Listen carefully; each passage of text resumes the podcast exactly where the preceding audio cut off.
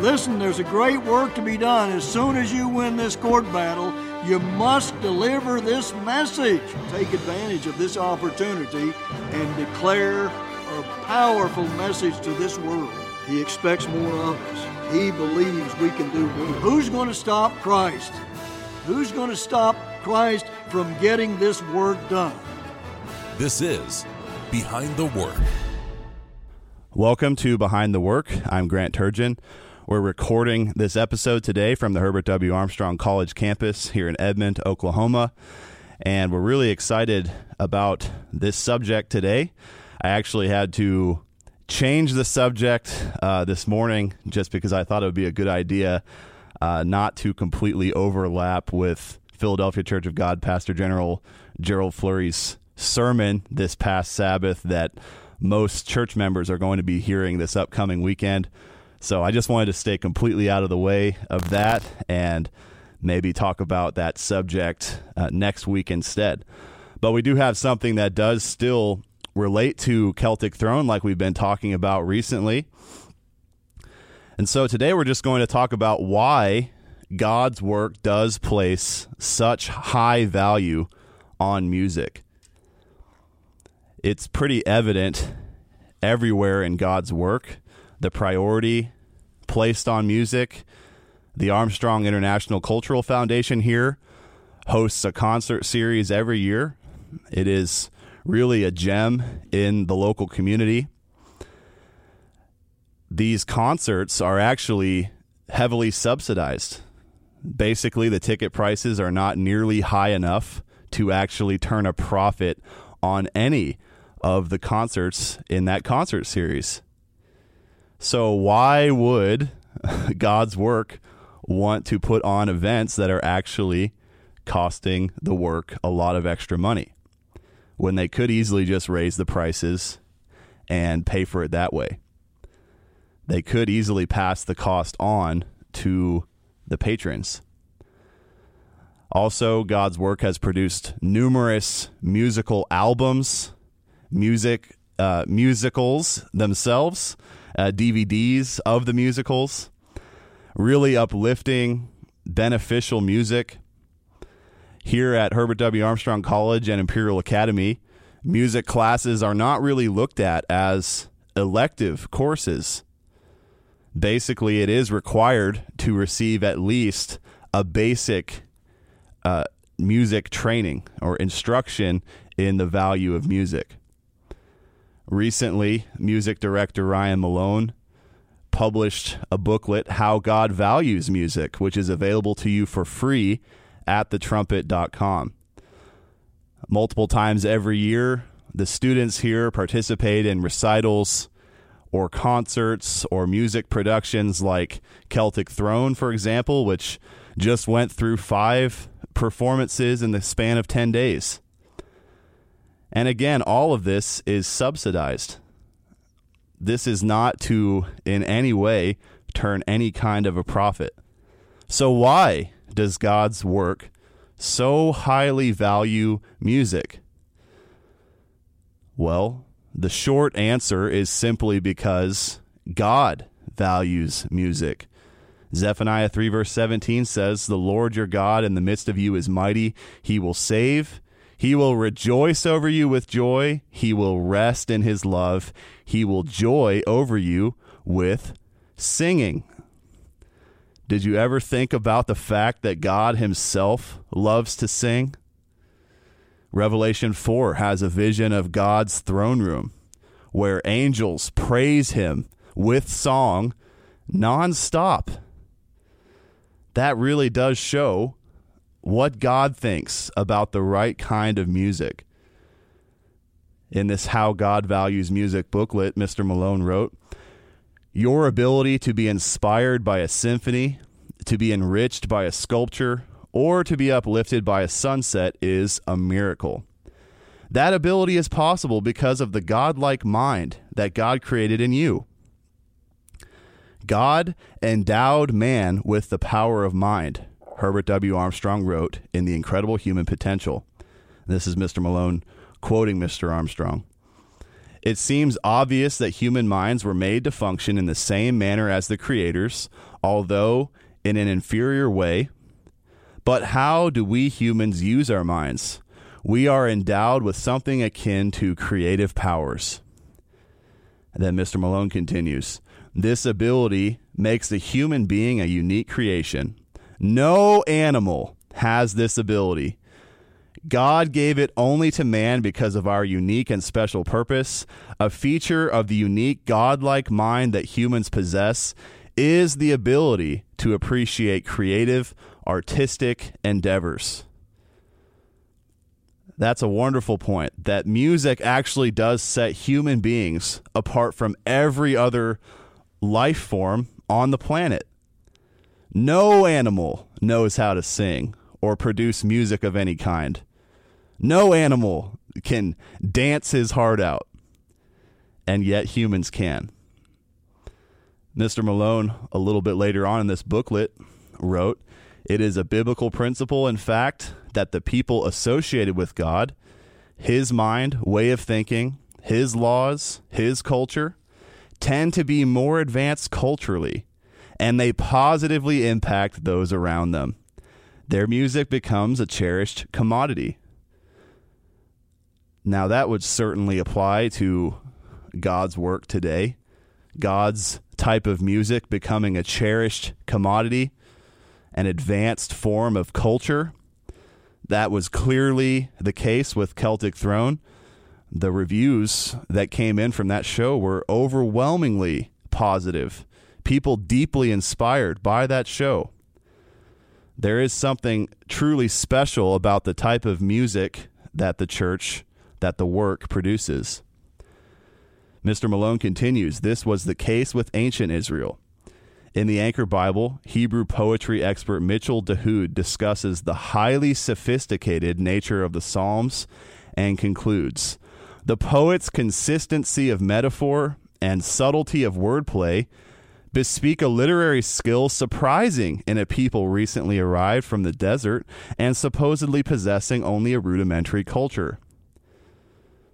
You see, that's the way that probably most scholars would look at ancient Israel. Just a desert people enslaved for hundreds of years, really knowing not much of anything about quality culture. Yet the Psalms show otherwise. And Mr. Malone says that is because Israel's was not a rudimentary culture. Now, a great example of godly culture is in the ancient Israelite King David. In fact, that was really a big focus of Celtic Throne was how his royal descendants danced across continents and oceans from Jerusalem to Ireland to Scotland to England to America to preserve that kingly line. David himself was a master musician. In fact, God's work has produced an entire musical about King David. It's titled David, the Endless Throne Begins. And we're just going to play one song from that. It's titled The Heart of a King. And you'll hear in this song the prophet Samuel in in among Jesse's family trying to select the next king. You'll hear God inspiring Samuel's choice and how God really does look upon the heart when he is judging human character. So we'll play The Heart of a King now. This was the man whom God ordained, anointed with oil to great ovation. This was the man with heavens on a crown and rod. But this was the man who then maintained, by keeping the spoil of lawless nations, he was a man who had obeyed the voice of God. But God's commands he had rejected nor could his hard heart be corrected. And though I cried to God all night for a man once small in his own sight, a new king now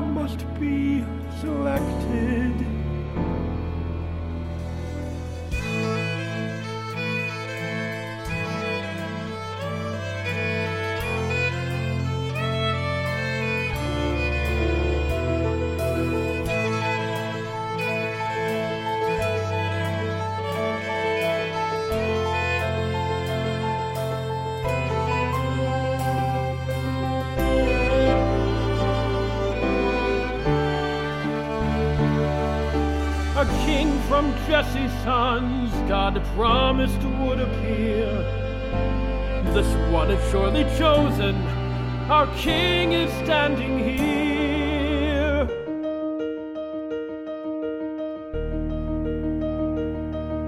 Look not on his height, nor judge by mortal sight the measure earthly instruments can chart. For only God sees through the superficial view.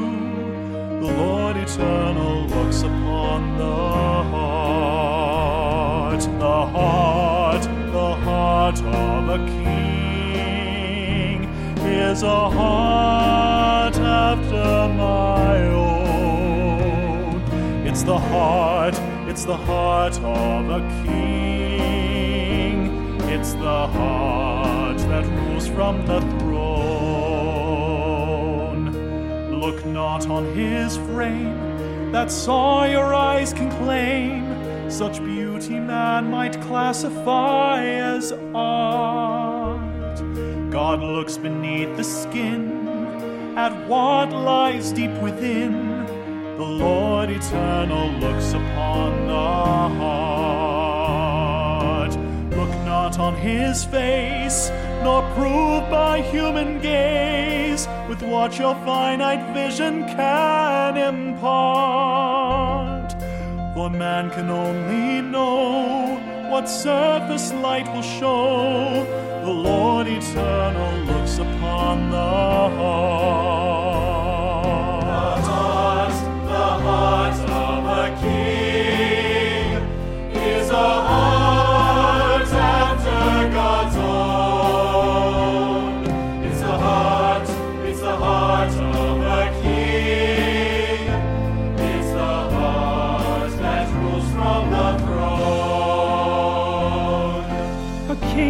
Jesse's sons God promised would appear. But none of these is chosen. Are your children here? The youngest yet remains. Behold, he tends the sheep. He dwells among their fold. He is probably asleep Go fetch him from the fields. among the nursing ewes. Can you be sure that he is not the one whom God shall choose? The heart, the heart of a king is a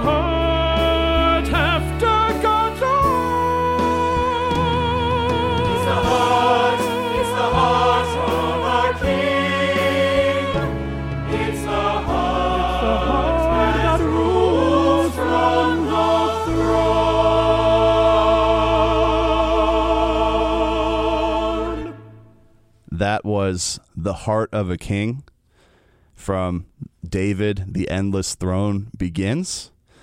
That is a musical produced by the Philadelphia Church of God. And you can actually listen to the entire soundtrack for free at pcg.church. You can also find the entire video of the musical on YouTube just an uplifting show, and it does show the way that God judges human beings. David actually had at least 10 brothers. I believe it was 10. And Jesse, David's own father, presented all of these sons to the prophet Samuel before finally calling David out of the fields and, and letting Samuel examine him. David seemed to be maybe the least impressive physically out of all of those sons, even though David himself was a mighty man, even as a teenager, who slew a lion and a bear with his bare hands. It's hard to even imagine how physically impressive his own brothers must have been if David wasn't the first choice to be presented before Samuel. But Samuel was inspired by God to look beyond appearance and look upon the heart. And really, only God can discern the human heart. So God had to show David's heart to Samuel. And the whole reason this had to happen was because Saul, the nation's first king, actually rebelled against God. And it was only about a year or so in that God had to tell Saul he was going to lose his kingly line. Power over Israel was going to be stripped away from him. And Samuel then had to anoint a new king, which was David.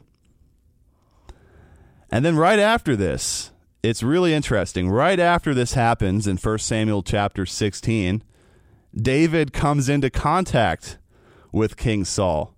And at this point, Saul didn't even know that David had been anointed to eventually replace him, although that replacement actually actually did take decades. But here's this account. 1 Samuel 16 verse 14. But the spirit of the Lord departed from Saul, and an evil spirit from the Lord troubled him. Essentially, God is allowing Satan and the demons to attack Saul as soon as Saul decided to rebel. That is pretty sobering just to see what does happen there. What can really go wrong in our lives when we start to willfully rebel against God. Verse 15 And Saul's servant said unto him, Behold, now an evil spirit from God troubles you. Verse 16 Let our Lord now command your servants which are before you to seek out a man who is a cunning player on a harp. And it shall come to pass when the evil spirit from God is upon you, that he shall play with his hand, and you shall be well. So Saul's servants are sent all throughout Israel looking for someone who is a master musician, a skilled harpist who can actually play music so beautifully that it would heal Saul's mind. Verse 17 here And Saul said unto his servants, Provide me now a man that can play well, and bring him to me. It goes on to say how they eventually chose David. David, Saul's very replacement, though Saul didn't know it yet, would be brought into Saul's court to try to help Saul with his demon problem.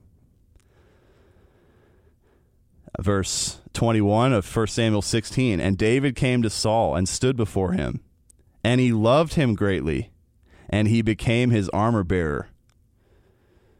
That just shows David's heart right there. David knew he had been anointed to replace Saul, and yet he had such overwhelming respect for authority, and he loved Saul. He didn't disrespect or despise Saul for his own failures.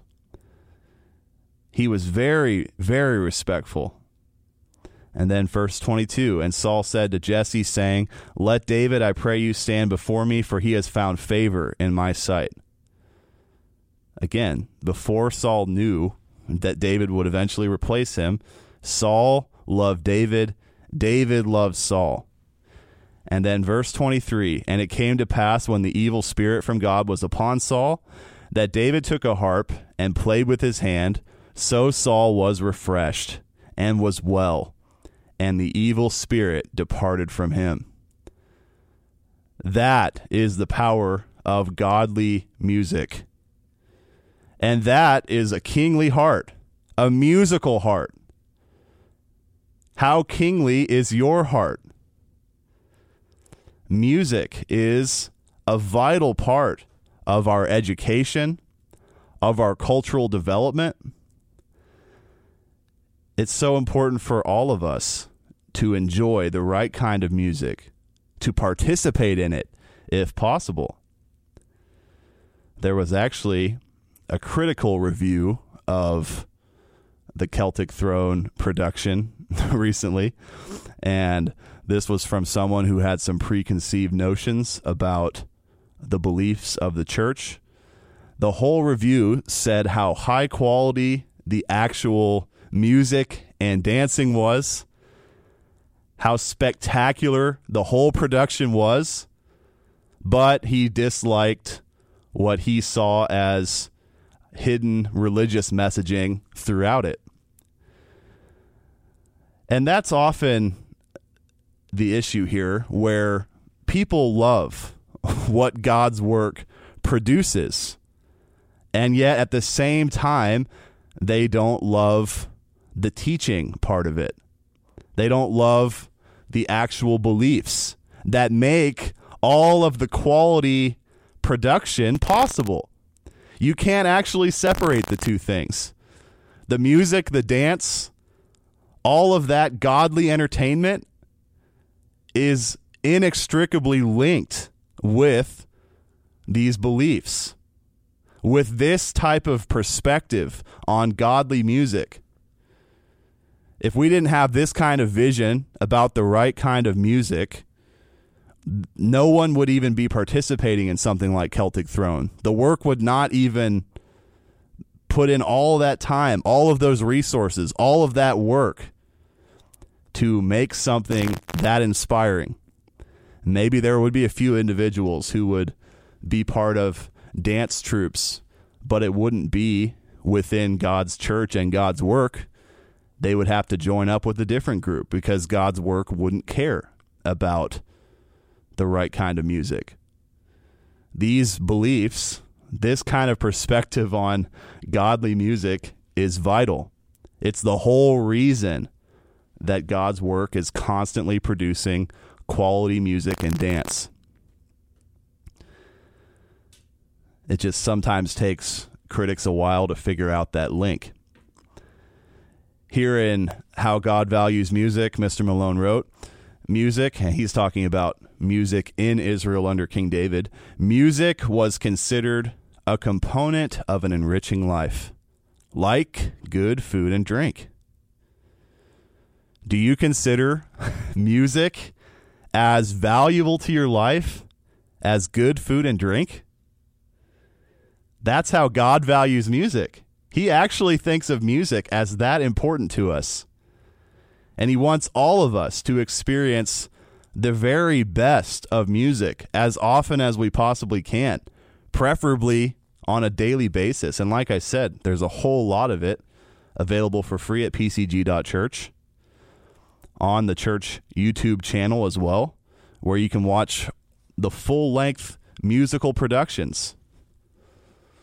There's shows about David, like I said, Jeremiah, Isaiah, and Hezekiah, and on and on. And there's still more in production, more to be seen. And it's all there, it's all available for us. It's certainly worth getting into and lifting up your mind that right kind of music can soothe your mind. It can heal you if you are having issues like like Saul did. Or even if it's not nearly that extreme, of course it will help you too. It can give you inner peace, which is something we all desperately need right now.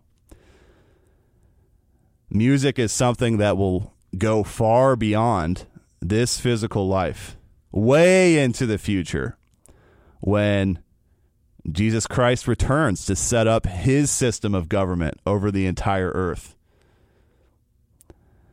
Zechariah 8 gives us a vision of that future, of the joy of that future. Zechariah 8, verses 3 through 5. Thus says the Lord, I am returned unto Zion and will dwell in the midst of Jerusalem, and Jerusalem shall be called a city of truth and the mountain of the Lord of hosts, the holy mountain. Thus says the Lord of hosts, there shall yet old men and old women dwell in the streets of Jerusalem, and every man with his staff in his hand for very age. And the streets of the city shall be full of boys and girls playing in the streets thereof. That clearly is not talking about today. You don't have elderly people hanging out in the streets today because it's way too dangerous. It's not a safe place for hardly anybody. In the future, they will not have to be afraid and they will be able to spend time out there with their grandchildren, as it says. Boys and girls playing in the streets. And as Mr. Malone pointed out, that word playing there can refer to dancing and playing musical instruments. It basically be like every city actually being a block party, not being called a block party when it's being taken over by thugs, but actually a block party.